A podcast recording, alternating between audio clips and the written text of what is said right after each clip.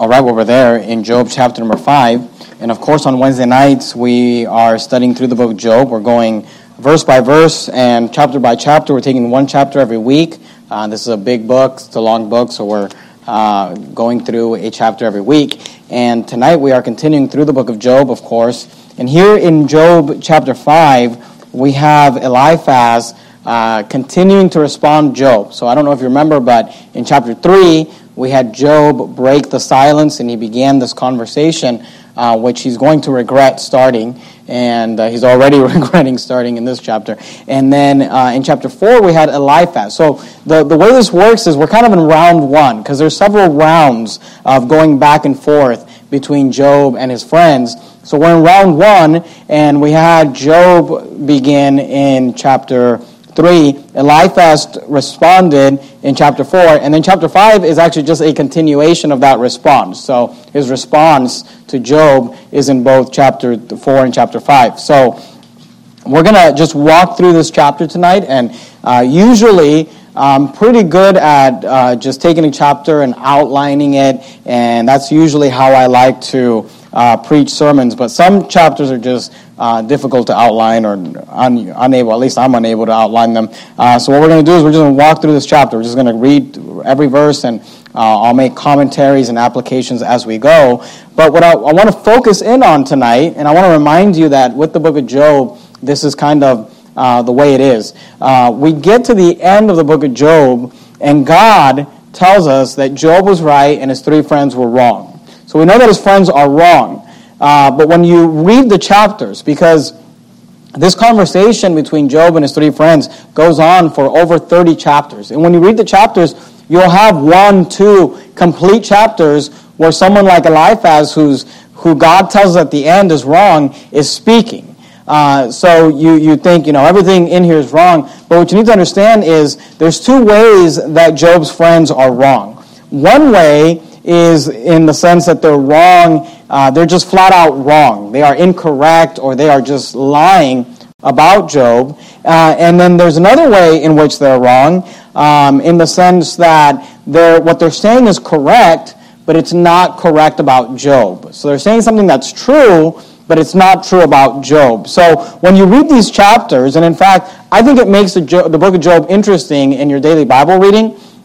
When you're reading through these chapters to try to figure out, okay, what's right, What's wrong? What is Eliphaz saying that's just flat out wrong? What is he saying that is maybe true but not true of Job? Or is there anything that they're saying that is true? Uh, so that's what we're going to do tonight. I'm just going to, uh, as we go through every verse, I'm going to tell you this is wrong, this is right, and I'll show you why. So we, we, we're there in Job chapter 5 and here in verse 1. And what I did in my notes is I actually just highlighted every, every uh, uh, verse that was wrong, I just highlighted in red, and every verse that was right, I highlighted in green. And you probably don't have those highlights with you or whatever, but if you want to just kind of make a little note, here in verse 1, we're just starting off with Eliphaz being wrong. All right, this is a wrong statement he's going to make because in he says to Job, and, and remember, he's in the midst of just kind of laying into Job. And if you missed last week's sermon, I'd encourage you to check it out. He had that supernatural experience and all those things. And then he says this in Job chapter 5 and verse 1. He says, Call now,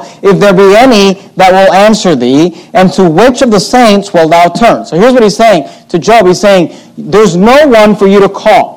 He says, Go ahead and call someone. Call now if there be any to answer thee. But the idea that he's saying is that there's nobody to answer thee, Job. There's nobody here to help you. To which of these saints will ye turn? So this is a false statement that Eliphaz is making. And he's actually almost quoting a Bible verse. And it's interesting because in this chapter he actually quotes, uh, not word for word, but it's very evident that he uh, understands Scripture. But here he's saying something wrong. He's telling Job, go ahead and call. All right, you can't call. There's no one for you to call, Job. There's nobody uh, to help you. So that's a wrong, uh, a wrong statement. Keep your finger there, of course, in Job chapter 5. That's our text for tonight. But go to the book of Jeremiah, if you would.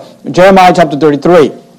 So if you're in the book of Job, you have Job, Psalms, Proverbs, Ecclesiastes, Song of Solomon, Isaiah, and then the book of Jeremiah. Isaiah, Jeremiah chapter 33, and look at verse number 3. So here's what Eliphaz says to Job. He says, Call now if there be any that will answer thee. Here's what God says in Jeremiah 33, 33 3. He says, Call unto me, and I will answer thee, and show thee great and mighty things which thou knowest not. So God promises that if his people call unto him, that he will answer them. He says, Call unto me, and I will answer thee. Now, it's true that sometimes the answer that God gives is not the answer we wanted.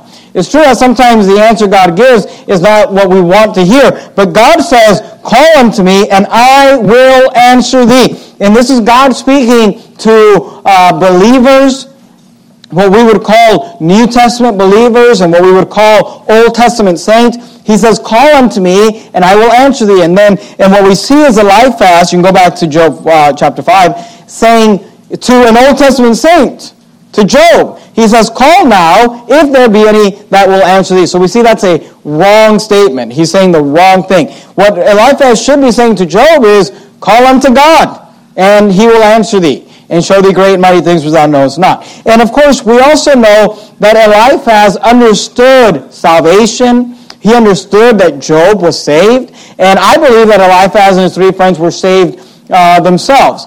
Uh, so I want you to notice that in verse 1, there's this word that comes up. He says, Call now, if there be any that will answer thee. And he says this, And to which of the saints, and to which of the saints wilt thou turn? Now, the word saint is used throughout the New Testament, and is used a lot throughout the Old Testament, but Job uh, as far as we can tell, based off some of the names that are used and some of the ways that uh, things are described, you know, Job is living during the time probably of Abraham, Isaac, and Jacob. He's living during that time of the patriarchs, which would be pretty early in world history. And here you have Eliphaz referring to saints. So this kind of shows you that people have understood Scripture, understood the Word of God, understood the things of God. And, and, and please understand this. When the Bible refers to a saint, it's not what the Catholic Church teaches as a saint.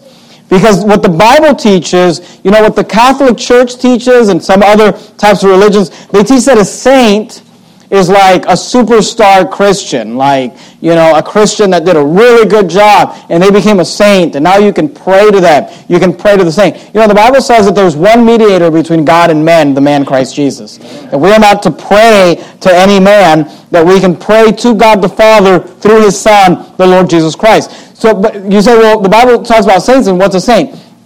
The Bible is very clear that every believer is a saint. Go to 1 Corinthians chapter 1, if you would. I'll just show this to you quickly. 1 Corinthians chapter 1. And maybe you're not aware of this with other religions. But with like the Catholic Church, there's actually a five-step process to become a saint. And I, was, I thought maybe you'd think it's interesting. You know, how to be a saint according to the Catholic Church. Step one, you have to wait five years after your death. So, you know, you can't become a saint before five years. Um, but they do make some exceptions. There are some people that they've made exceptions for. Number two, you have to become a servant of God, uh, which means that you have to have been like a nun or a priest or something, you know, whatever they determine a servant of God. I thought we were all supposed to serve God. Um, but, you know, to be a saint, you have to become a servant of God. Number three, you have to show proof of a life of heroic uh, virtue. So there has to be proof that you were out there feeding the homeless, that you were out there, you know, I don't know, mowing somebody's lawn, you're doing something heroic and with virtue. And then step four, there has to be a verified miracle. So five years after your death, there has to be like some sort of miracle that has been verified that it happened as a result. You know, so somebody, you know, your face showed up in like a cornflakes, um, you know, or something, you know, just something weird like that, right? Like there's a tree and it like has your face in it or something. Then, you know, and then after they do that, then step five is canonization. Uh, because, you know, once you've been dead for five years or not, you know, because they make exceptions sometimes, once they've determined that you were a servant of God, there's proof of heroic virtue, and then there's a miracle that's been performed, then you're like up for sainthood, but it's not official until canonization, which means there has to be a second verified miracle. Um, and usually, excuse me, Usually the second verified miracle, it's like the first miracle is like you showed up in the cornflakes, um, you know, bowl. And then the second, and then people are like, everybody's coming to see the cornflakes bowl, you know, because as you're facing it, or, you know, the tree or whatever. And then the second miracle is after they've seen you in the cornflakes bowl, now they're praying to you in the cornflakes bowl. Um, and, and, and then once they've prayed and you've answered a prayer, then you can become a saint. So this is a really complicated system to become a saint. Um, I tried to make it as simple as possible for you. But the, the problem with this five step system is that it's nowhere found in Scripture. The Bible doesn't teach any of that at all. In, in fact, I'll just show you, we can look at a lot of passages, but I'll just show you very uh, quickly what the Bible teaches it means to be a saint. 1 Corinthians chapter 1, verse 1, the Bible says this, Paul, called to be an apostle of Jesus Christ through the will of God, and Sosthenes our brother. Notice verse 2, unto the church of God which is at Corinth.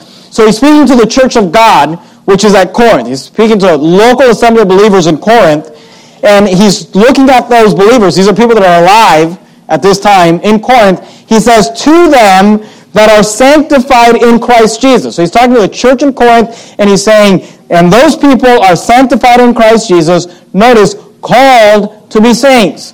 So Paul says, hey, the people in Corinth, the church of God, which is in Corinth, and of course a church is an assembly, a congregation of believers, he says, to them that are sanctified in Christ Jesus, called to be saints. He's saying this all about this local assembly. They've been sanctified in Christ Jesus. They've been called to uh, be saints. And you say, well, then, was the church of Corinth just a special you know, convent or something? Like, uh, why have they been called to be saints? Notice what he says. He says, with all that in every place call upon the name of Jesus Christ our Lord, both theirs and ours. Here's what he's saying. He says, the believers in Corinth have been called to be saints, but before you start thinking that there's some sort of special breed, he says they've been called to be saints with all, alongside all, uh, everyone else, he says, with all that in every place call upon the name of Jesus Christ. Now here's what the Bible says. For whosoever shall call upon the name of the Lord shall be saved. So, uh, how do we get saved? By faith, calling upon Christ for salvation. What is this verse teaching? It's teaching that all that in every place call upon the name of the Lord Jesus Christ are called to be saints. Everyone who calls upon the Lord Jesus Christ is called to be a saint. So, what's a saint? A saint is a believer. Every Christian is a saint. Every Christian is a saint because we've called upon Christ. We've been washed in the blood of Jesus Christ. This is what the Bible teaches. So, you know, it, you know, it, it's special in the sense that we are the saints of God, but it's not as special, you know, in the sense that they're not going to put your picture on a candle or, you know, whatever. Uh, so, um, you know, that's a, a, saint is just a believer. So when you're reading the Bible, just realize, go back to Job chapter 5, just realize that a saint is anyone who called upon the name of Jesus Christ. And by the way, if, if according to 1 Corinthians 1, everyone that calls upon the name of the Lord is a saint, and then in the Old Testament you're just reading about all these saints, what does that tell you? That tells you that all those people were calling upon the Lord. In fact, the Bible says, even as far as the book of Genesis, that people were calling upon the Lord. Uh, so salvation has always been the same. Old Testament, New Testament, it's always been calling upon the Lord uh, for salvation. So, uh, so we see that in just that first verse there in, uh, in Job chapter 5. Notice uh, Job chapter 2 uh, excuse me, chapter 5 and verse 2. Now, in the next several verses here, there's not really anything right or wrong. I mean, it's definitely wrong what he's saying, but there, there's no doctrinal things that he's saying. Uh, Eliphaz is just taking uh, jabs at Joel. But I want you to see just kind of how mean he is to him. Because he, he says in verse 2, he says, For wrath killeth the foolish man. So I want you to notice, in fact, if you don't mind writing in your Bible or underlining your Bible, maybe underline the, that, uh, those two words, foolish man. Because the life Eliphaz begins to he begins to speak about this foolish man. He says, For wrath killeth the foolish man. That's, that's the subject that he's, refer- he's talking about. He's going to talk about this foolish man here for a little bit. Then he says, And envy slayeth the silly one. So the foolish man is the silly one. Uh, he's saying, look, wrath kill, killeth the foolish man, envy slayeth the silly one. Notice verse 3. He says, I have seen the foolish taking root. I want you to notice his words, because he makes it real personal here in a minute. He says, But I cursed his habitation. So notice the, the wording there because you, you got to keep in mind, we're not just reading the Bible, right? Because we come to the Bible sometimes we're like, the book of Job, you know, and you begin to read the book of Job and you just read through chapter 5 and you're done and you check it off on a list. And you're like, I have no idea what happened. I'm not sure what they were talking about, but, you know, I read the Bible. But here's the thing what we're reading is these people actually having a conversation. And Eliphaz is actually sitting down looking at Job In mind, a man who just lost his family, just lost all his riches, is, is physically unhealthy, uh, has had his life turned around in a negative way. And then Eliphaz is looking at him and he says, Let me tell you something, uh, Job. Let me tell you about the foolish man. Wrath killeth the foolish man, envy slayeth the silly one. He says, I have seen the fool taking, foolish taking root. Now remember, we learned about this last week. The Bible says, that an unstable man, the Bible says that a double minded man is unstable in all his ways. So if you're uh, double minded, you're not stable. If you're stable, it means you've taken root. So here's what Eliphaz is saying. He's saying, I've seen a foolish person, which is a negative thing, do a positive thing, taking root. He's saying, I've seen, this is what Eliphaz is saying to Job. He's saying, I've seen what we all now know it was a foolish man, but for a while he took root. For a while he got grounded. For a while he, he, he began to flourish. Notice what he says, but suddenly I cursed his habitation. Here's what he's saying. He's saying, but I knew he was a fool. And in fact, I cursed his habitation. Notice what he says in verse 4. His. See the word his there? He's talking about this foolish man, right? This foolish man that life has cursed, this foolish man that took root at one point, but now wrath killeth him and envy slayeth him. He says, His children are far from safety, and they are crushed in the gate. Now, when you read this, you got to put yourself in Job's place. Because Eliphaz is talking about this foolish man, and he says, Let me tell you something about this foolish man. His children are far from safety, and his children got crushed. Now, do you remember how it is that Job's children died just a few chapters ago? Go back to Job chapter 1, look at verse 18. Job chapter 1 and verse 18, the Bible says this Job 118, remember when Job's life is just falling apart? Job 118, while he was yet speaking, there came also another and said, Thy sons and thy daughters were eating and drinking wine in their eldest brother's house, and behold, there came a great wind from the wilderness and smote the four corners of the house, and it fell upon the young men, and they are dead, and I only am escaped alone to tell thee. Job's kids literally died by being crushed by this wind that came and made the house fall upon them. And now, just a few chapters later, you have Eliphaz saying, Let me tell you something about a foolish man that I cursed, by the way. His children are far from safety, and they are crushed in the gate. Neither is there any to deliver them. I mean, this is really a low blow since Job just lost his children, uh, you know, and they were crushed. And here you have Eliphaz saying, you know, the fool man is the, the foolish man is the one that has his children get crushed. Like that's something that you can, you know, control. And, and, and then Eliphaz is saying, and, and by the way, I cursed his habitation. Like I knew who you were, Job, and I'm the one that cursed you, and now this happened. You know, so here's the thing, you need to read this and understand this. Go, go back to Job chapter 5, although we're going to come back to chapter 1 here in a minute. The reason you need to understand this is, is, because in, in the upcoming chapters, Job is going to get really angry. And Job is going to start, you know, to fight. In fact, Job's going to get so angry that he kind of crosses some lines. And, he, and Job himself even says some things he shouldn't say. But you need to kind of put yourself, and I'm not excusing Job, of course, but you, if you put yourself in the story, you realize why Job is so mad at his friends, you know? And look, I'm, I'm surprised Job didn't stand up and just punch him in the face. You know, uh, so I, I, you know, the patience of Job is there uh, to have this man say these things to you. I mean, he just lost his children by them being crushed, and then this guy's saying, "Oh well, I knew a foolish guy who had his uh, children crushed, and I cursed him." And you know, of course, he's insinuating that the foolish man is Job. Look at verse five. Job chapter five, verse five. Then he says this: "Whose harvest the hungry eateth up, and taketh it even unto the thorns." Notice what he says and the robbers swalloweth up their substance. He's talking about this foolish man, right? He says, Job, let me you something about this foolish man. Not only are his children crushed, but also the robbers swalloweth up his substance, their substance. Well, again, how is it that Job lost a lot of his finances? It was robbers taking his stuff. You go back to Job chapter 1 if you would, look at verse 14. Job chapter 1 and verse 14, and there came a messenger unto Job and said, The oxen were plowing, and the ass was feeding beside them, and the Sabaeans fell upon them, and took them away.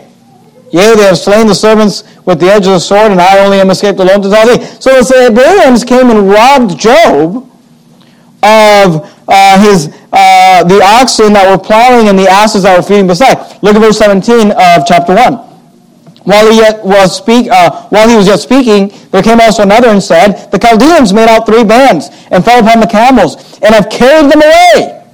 Yea, and slain the servants with the edge of the sword, and I only am escaped alone to tell thee. So how is it that Job lost uh, some of his finances? The Sabaeans and the Chaldeans came and they robbed him of his stuff. And then you've got his friend, Job chapter 5, if you would, saying, hey, the robbers swallowed up their substance. Talking about the foolish man who had his children crushed. So you can see that Eliphaz, you know, it's getting really just kind of mean and, and petty.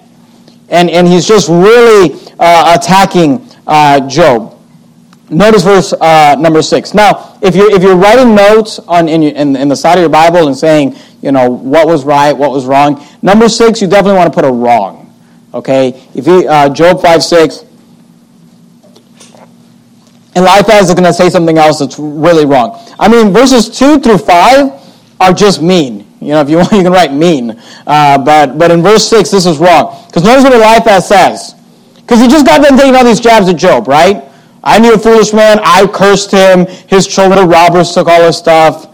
Um, you know, he's saying these things to Job. Then he says this in verse 6. He says, Although affliction cometh not forth of the dust, uh, uh, uh, uh, of the dust, neither doth trouble spring out um, out of the ground. So here's what he's saying. He's saying the foolish man has all these bad things happen to him, right? Wrath killeth the foolish man, envy slayeth the silly one.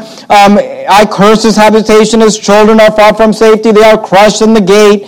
Uh, he says, the robbers swalloweth up their substance. So he says all these bad things happen to the foolish man. Then he says in verse 6, he says, although affliction cometh not forth of the dust, neither doth trouble spring out of the ground. What's he saying? Here's what he's saying all these bad things that happened to this foolish man, Job, you know, and he's like, talking about you. He says, all these bad things, they didn't just come from nowhere, Job. That's what he's saying in verse 6. He says, affliction cometh not forth of the dust, neither does trouble spring out out of the ground. He's saying, look, the accusation that he's saying, he's saying, these problems that you're going through, Job, didn't just come from nowhere. You know, this is happening to you for a reason, Job. You did something wrong. You've sinned against God. God is angry with you. Now, look, we know that God's not angry with Job. God is very happy with Job. God brags about Job. Hast thou considered my servant Job? But here you have a Eliphaz uh, saying, look, bad things don't just happen. There's a reason why bad things happen. And here's what you need to understand. This is not true. Now, there's lots of reasons why bad things happen, but sometimes, please understand this, bad things just happen. And to have this attitude that says, oh no, you know, Job, affliction cometh not forth from the dust, neither does trouble spring out of the ground. Uh, you know, this isn't just happening for no reason, Job. You must have done something. This is wrong. So let me let me show this to you, and we'll talk about this here real quickly. Go to the book of John, if you would, John chapter nine, in the New Testament, Matthew, Mark, Luke, John. John chapter nine. And let's just talk about, real quickly, why bad things happen. Because this is a common question that people ask. Why do bad things happen to good people? Um, why is there evil in the world? I could preach a whole sermon on this. I could preach a whole series on this. In fact, I've preached an entire series uh, on this idea, but I'm not going to do that tonight. But let me just let me just give you some reasons why bad things happen. Um, Number one, you know, bad things may be happening in your life because God is actually just correcting you for sin. That is a true statement. You know, when something bad happens in your life, it may be God chastening you and correcting you because of sin in your life. In fact, we're going to look at that later on in this chapter. But that's not true of Job. Job's not being corrected by God here. But sometimes bad things happen because God is correcting you. Sometimes bad things happen because God is purging you. Sometimes God is not angry with you. God's happy with you, but He's purging you in order to make you better. And, and, and, I'm having you go to John 9. We could turn to another passage in John. I'm not going to do it for sake of time. But the Bible talks about the tree, the, the vine that is producing fruit. So what does God do? He purges it. It's like, well, wait a minute. It's producing fruit. That's a good thing. And God says, yeah, so I'm going to purge it so it'll produce more fruit. So sometimes bad things happen in your life because God is correcting you as a result of sin. Sometimes God things happen in your life because God is purging you. He's cleaning you. He's refining you to, so, so that you can become better, so you can produce more fruit. That's what's happening to Job. Job actually says that, you know, when I am tried, I shall come forth as gold. Uh, that's actually what God is allowing in Job's life. This is all going to make Job better. Sometimes you have bad things happen to you because you are reaping what you sow. And we've talked a lot about that in recent days, the fact that the Bible teaches that there is this law in our universe of reaping and sowing. So look, you know, somebody smokes their whole life and then they get to be 65 years old and, and they have lung cancer.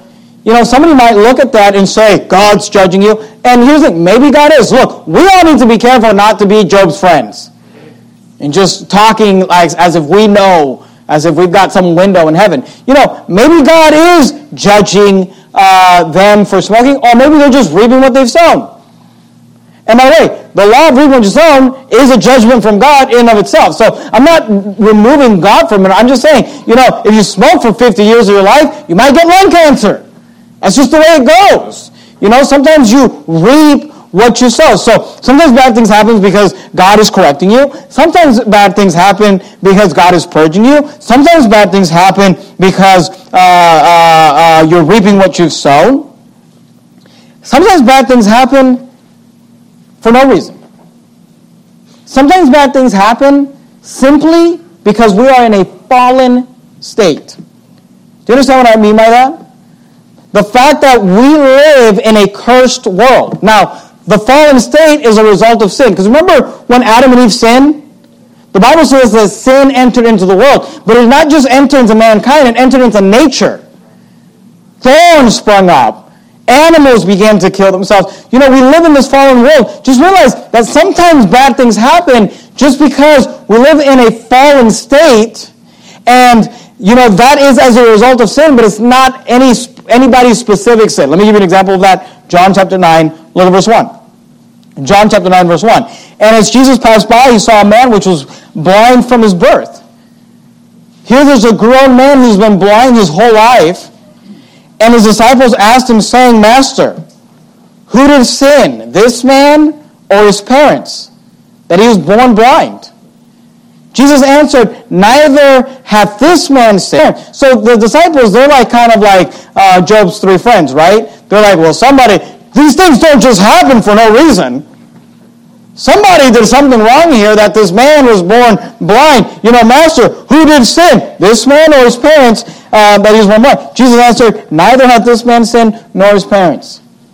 And, and of course, is Jesus saying his parents never sinned? Of course, they're sinners, but he's saying there's no direct sin that brought this, young, this, this man's blindness. You know, sometimes people are born sick just because we live in a fallen state. Sometimes bad things happen just because we live in a sinful. Jesus answered, Neither hath this man sinned nor his parents, but that the works of God should be made manifest in him. And then Jesus teaches us this as well. Sometimes bad things happen in your life because God's going to turn them around for his glory. Lazarus died, which was a bad thing, and God had a plan to resurrect him and get glory out of it. So just realize that there's lots of reasons why bad things happen. So don't get this idea that every time something bad happens, Every time something bad happens, you know, uh, it's, it's God judging. You know, I'm not going to get up and preach a sermon every time there's a hurricane in Florida. God's just flooding Florida. You know, because, you know, you say, why are there hurricanes in Florida? Why are there fires in California? Why are there earthquakes? Why are there tornadoes? You know, because we live in a fallen state. And sometimes God is judging. And sometimes it just happens because we live in a world that has sin in it. Sometimes it's God purging. Sometimes it's God correcting. Sometimes you're just reaping what you've sown. So you just have to realize that there's lots of reasons why bad things happen uh, to people. Go back to Job chapter 5. In verse 7, Eliphaz actually says something, and this is up for debate, but I think at verse 7 he says something that's true. So if you want to write, you know, true or right next to verse 7, he says this He says, Yet man is born unto trouble as the sparks fly upward.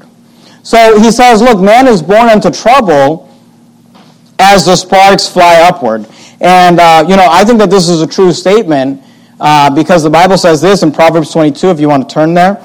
Proverbs 22, if you're there in Job, you just have the book of Psalms right after Job and then the book of Proverbs. Proverbs 22, and look at verse 15.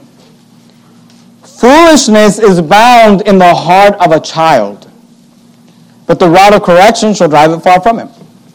So here, Eliphaz said, Yet man is born unto trouble.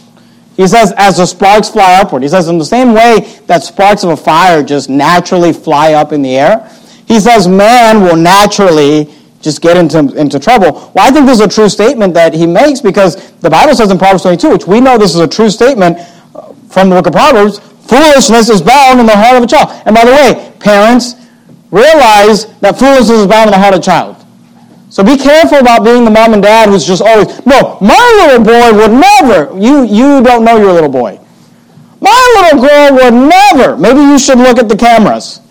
Because foolishness is bound in the heart of a child. And I'm not going to show you the cameras. I'm just kidding. But, um, you know, a man is born unto trouble.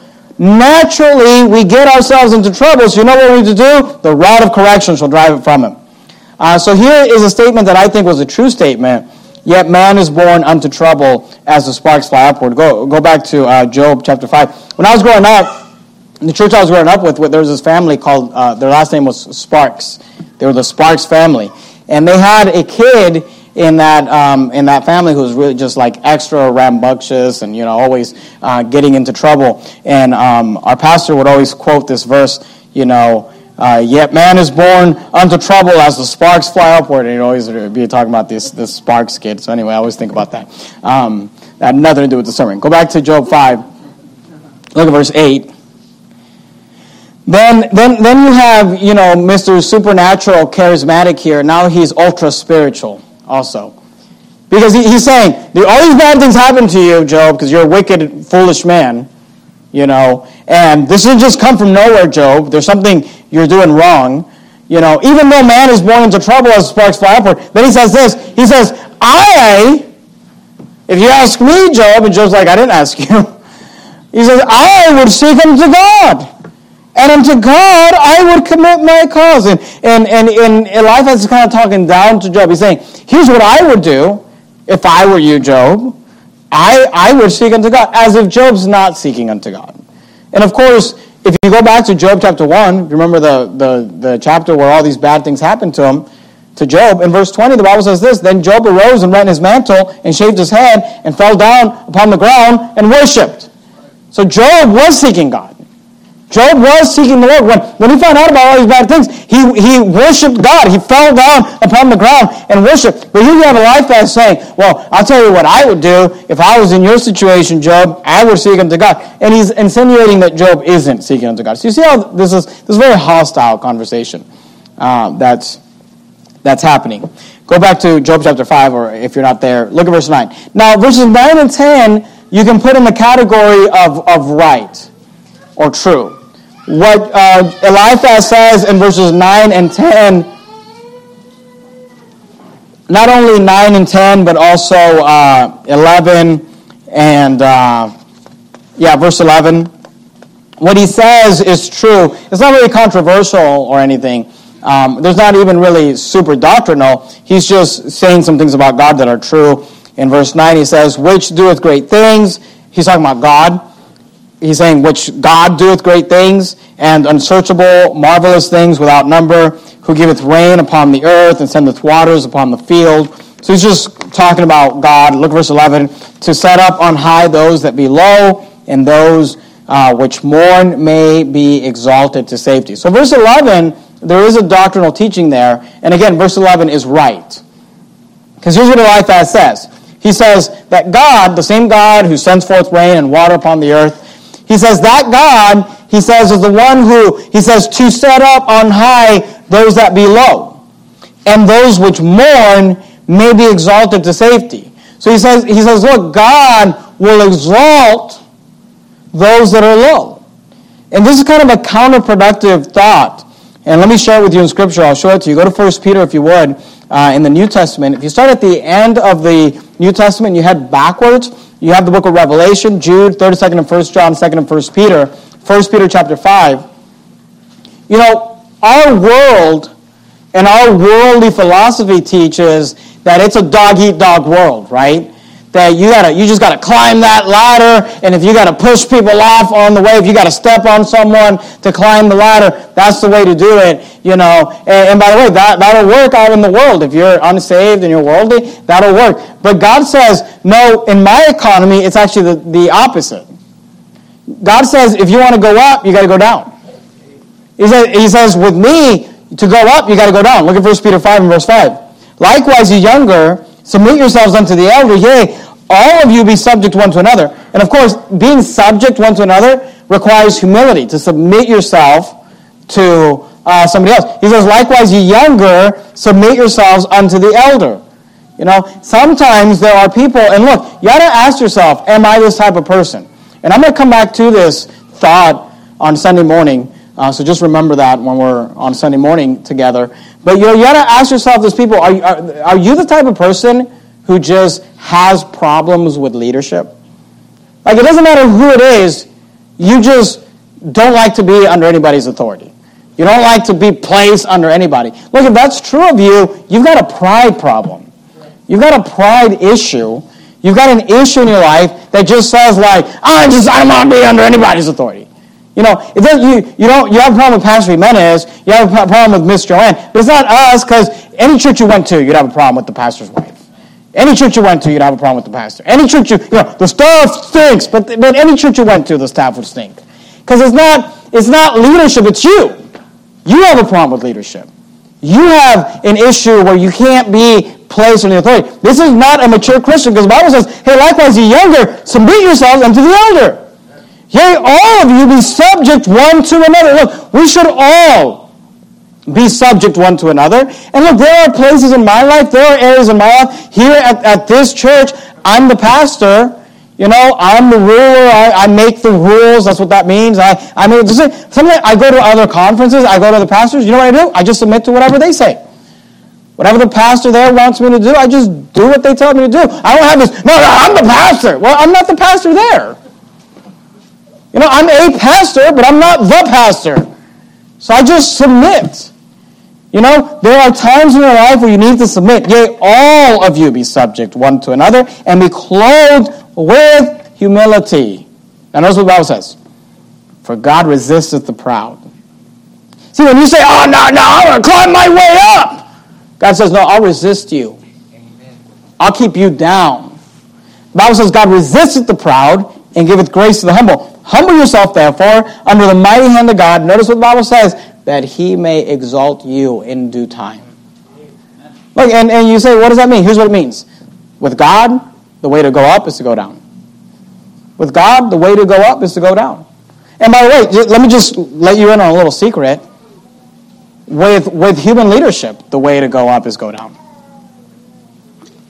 Because you know, even like in our church, when I promote people to leadership positions, you know, one of the big problems that I, I, one of the big concerns that I have, of course, like any pastor, is that when you promote someone to a leadership position, that they're going to like destroy the church. They're going to be like an Absalom that tries to split the church. And by the way, there's many churches that get split all the time. You know, I know sometimes I talk about these things and people think I'm just paranoid. It's a common thing. You know, so you say, well, how do you, you know, how do you determine who you put in leadership positions when people are constantly trying to like put themselves in the spotlight and put themselves in a position. That's a person I never put in a leadership position. So how, what's the fastest way to get in a leadership position? Just be humble. Like, don't make me have to wonder about you. Like, what's up with that person? Why is it that every time I'm gone, they're always like trying to like run the show? You know, the way that you you are promoted is by having those who can promote you trust you and be comfortable with you. And God says, look, when you're proud, I'm going to resist you. When you're proud, I'm going to keep you down. And he says, when you humble yourself, the Bible says, look, and, and by the way, you say, well, I don't need pastor man to promote you. That's fine. You don't need any man to promote you, but you know who you do need? is God to promote you.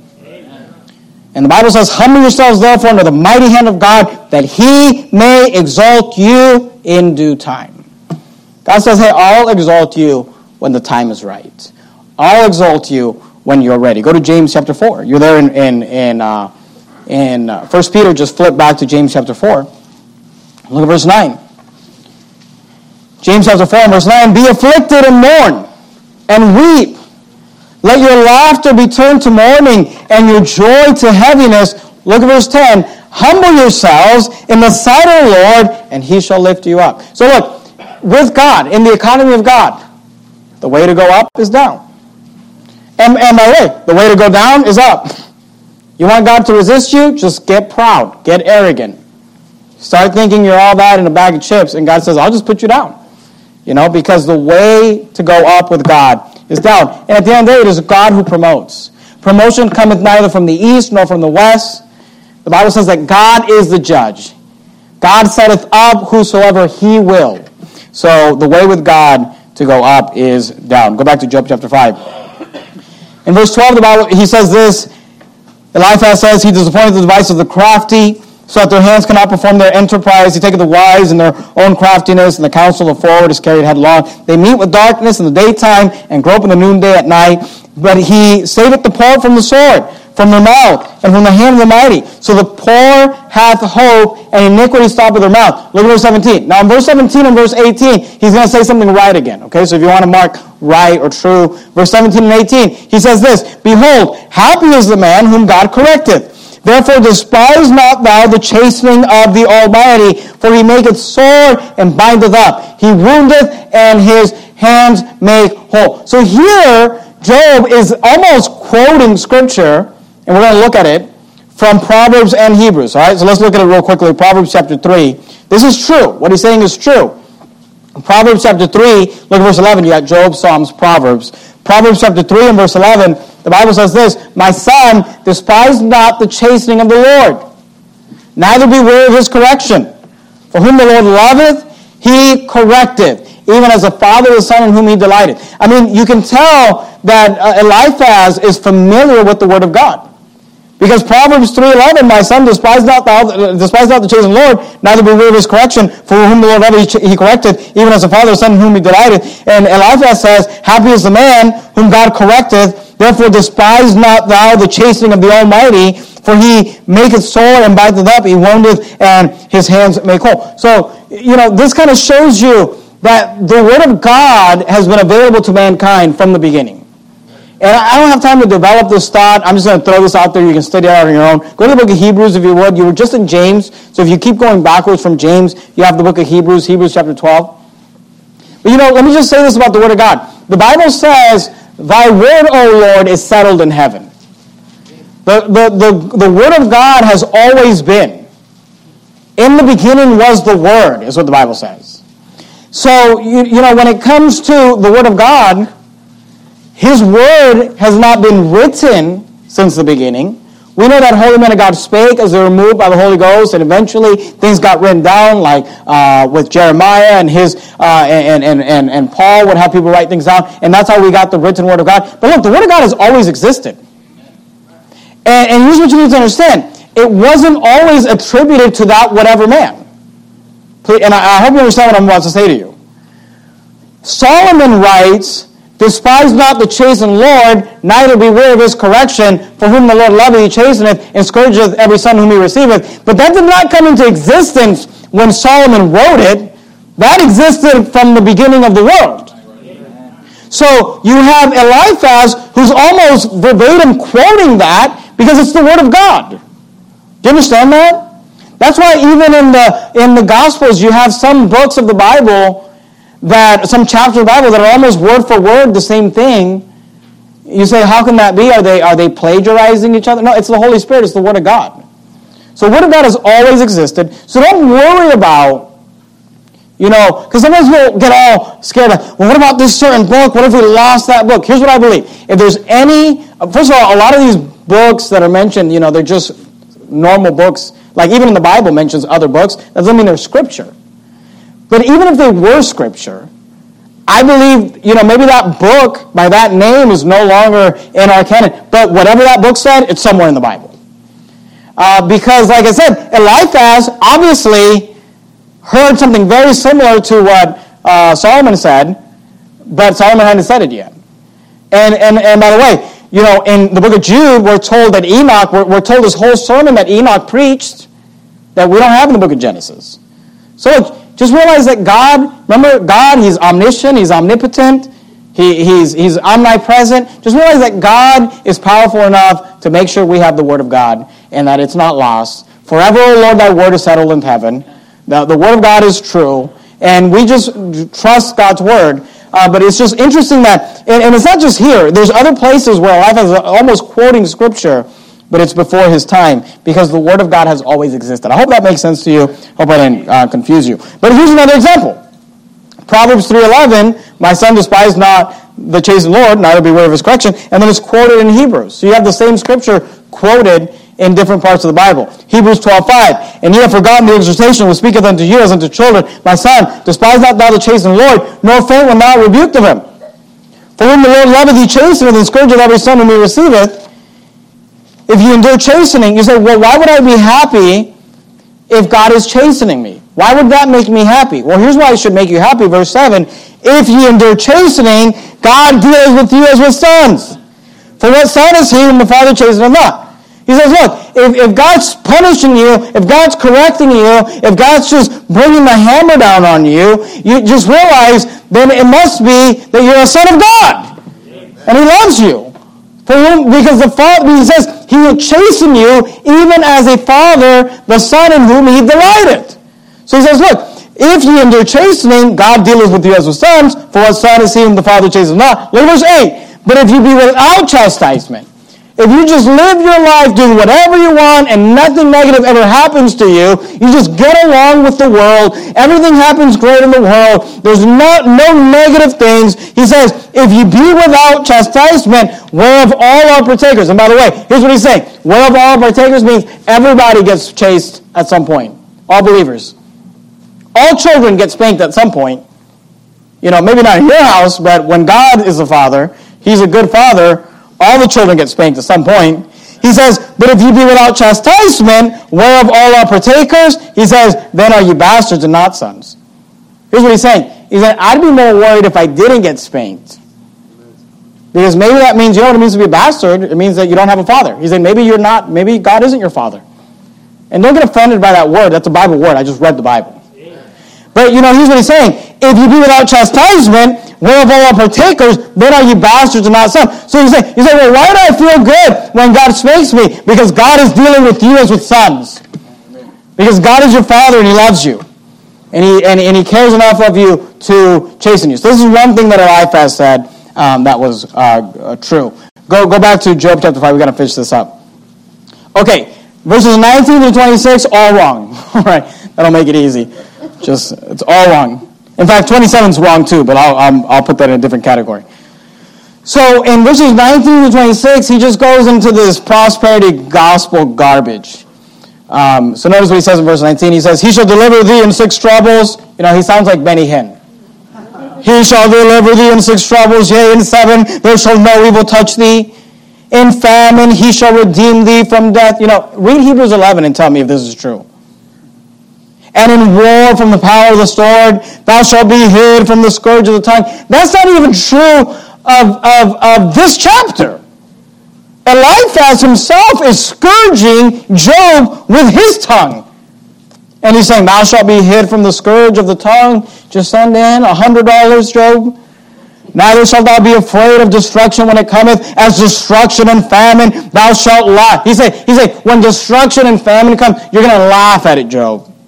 Like if you were right, he's saying if you were right with God like I am, this is what you would be living. You know, you'd have health, wealth, and prosperity.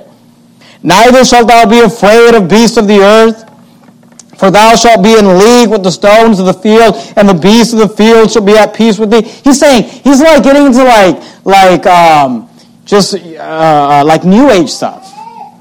He's like, nature is to help you, Job. You know, you start just walking the right way and everything's going to work out for you. Excuse me. You know, he's talking about, he, he, you know, people teach these things like you just start thinking positively and positive things are going to come your way.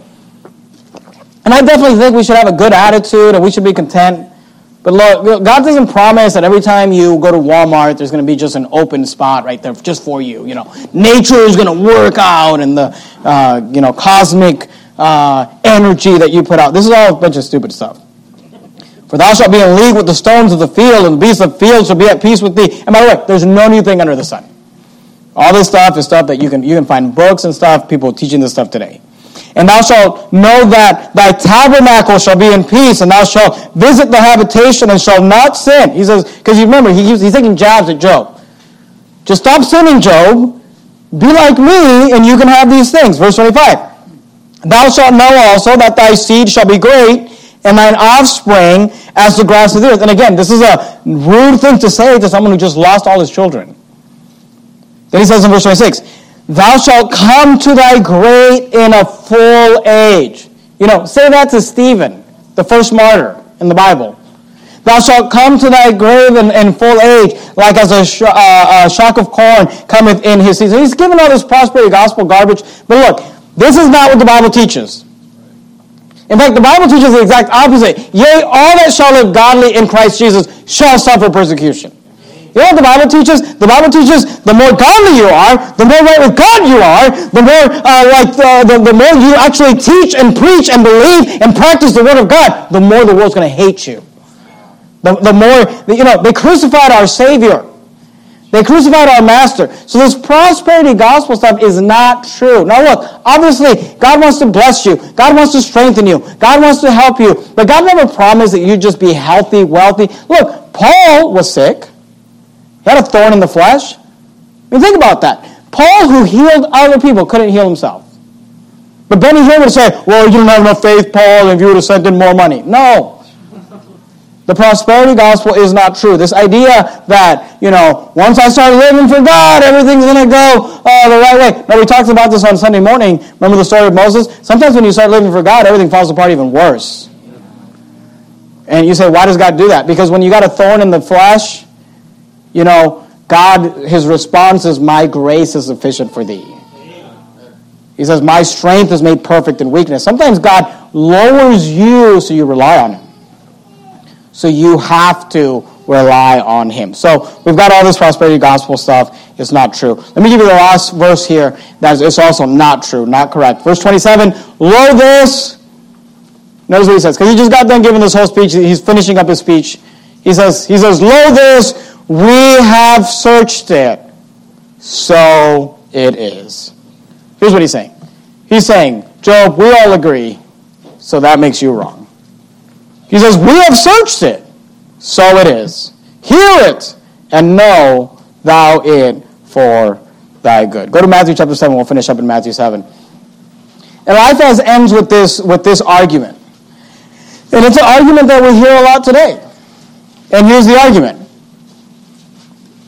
most people think X, Y, and Z. So therefore, that must be true.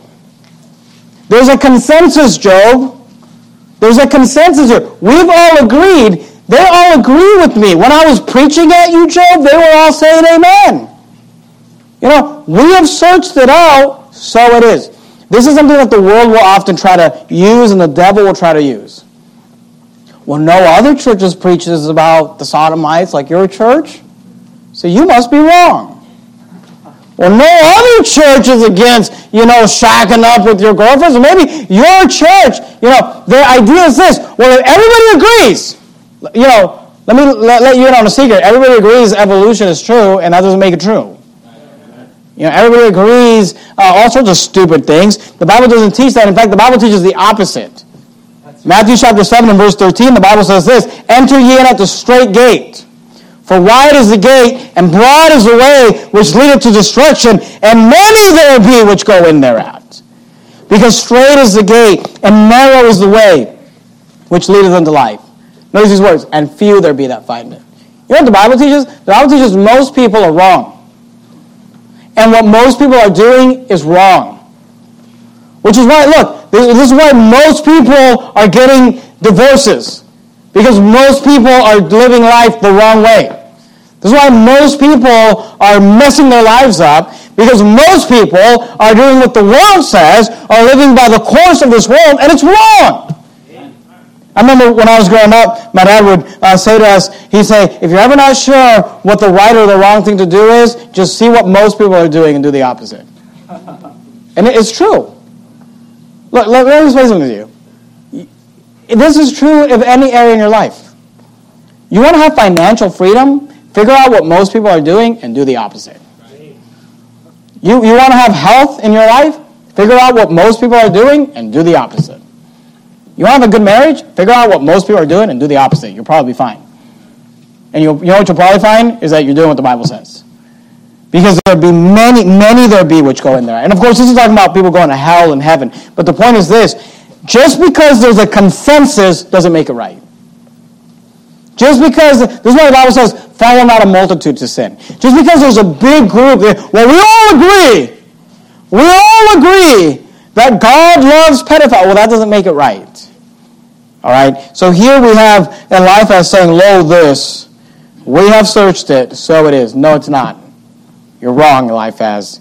Because many there be which go in thereat, and they're wrong, and few there be that find the truth. So, generally speaking, if there's a consensus, they're wrong. Let's pray. Uh, let, us bow our heads and have a word of prayer. Heavenly Father, thank you, Lord, for allowing us to be able to uh, study this chapter. And of course, with these, uh, with Eliphaz, and with Job's friends, we kind of have to try to figure out what's right and what's wrong. And uh, the only way to really do that is to just match it up to Scripture. Or is what they're saying true? Can it be found? Can that concept, that idea, be found in other Scriptures, or is it false? And uh, Lord, help us to uh, just have that wisdom. And obviously, there could be uh, things that that people disagree on or whatever. But Lord, just help us to just live our lives trying to always figure out what's right and what's wrong based off what the Bible says. What does the Bible say? And Lord, I pray that you'd help us to live our lives and our line our lives in that direction. In Jesus' name we pray, amen.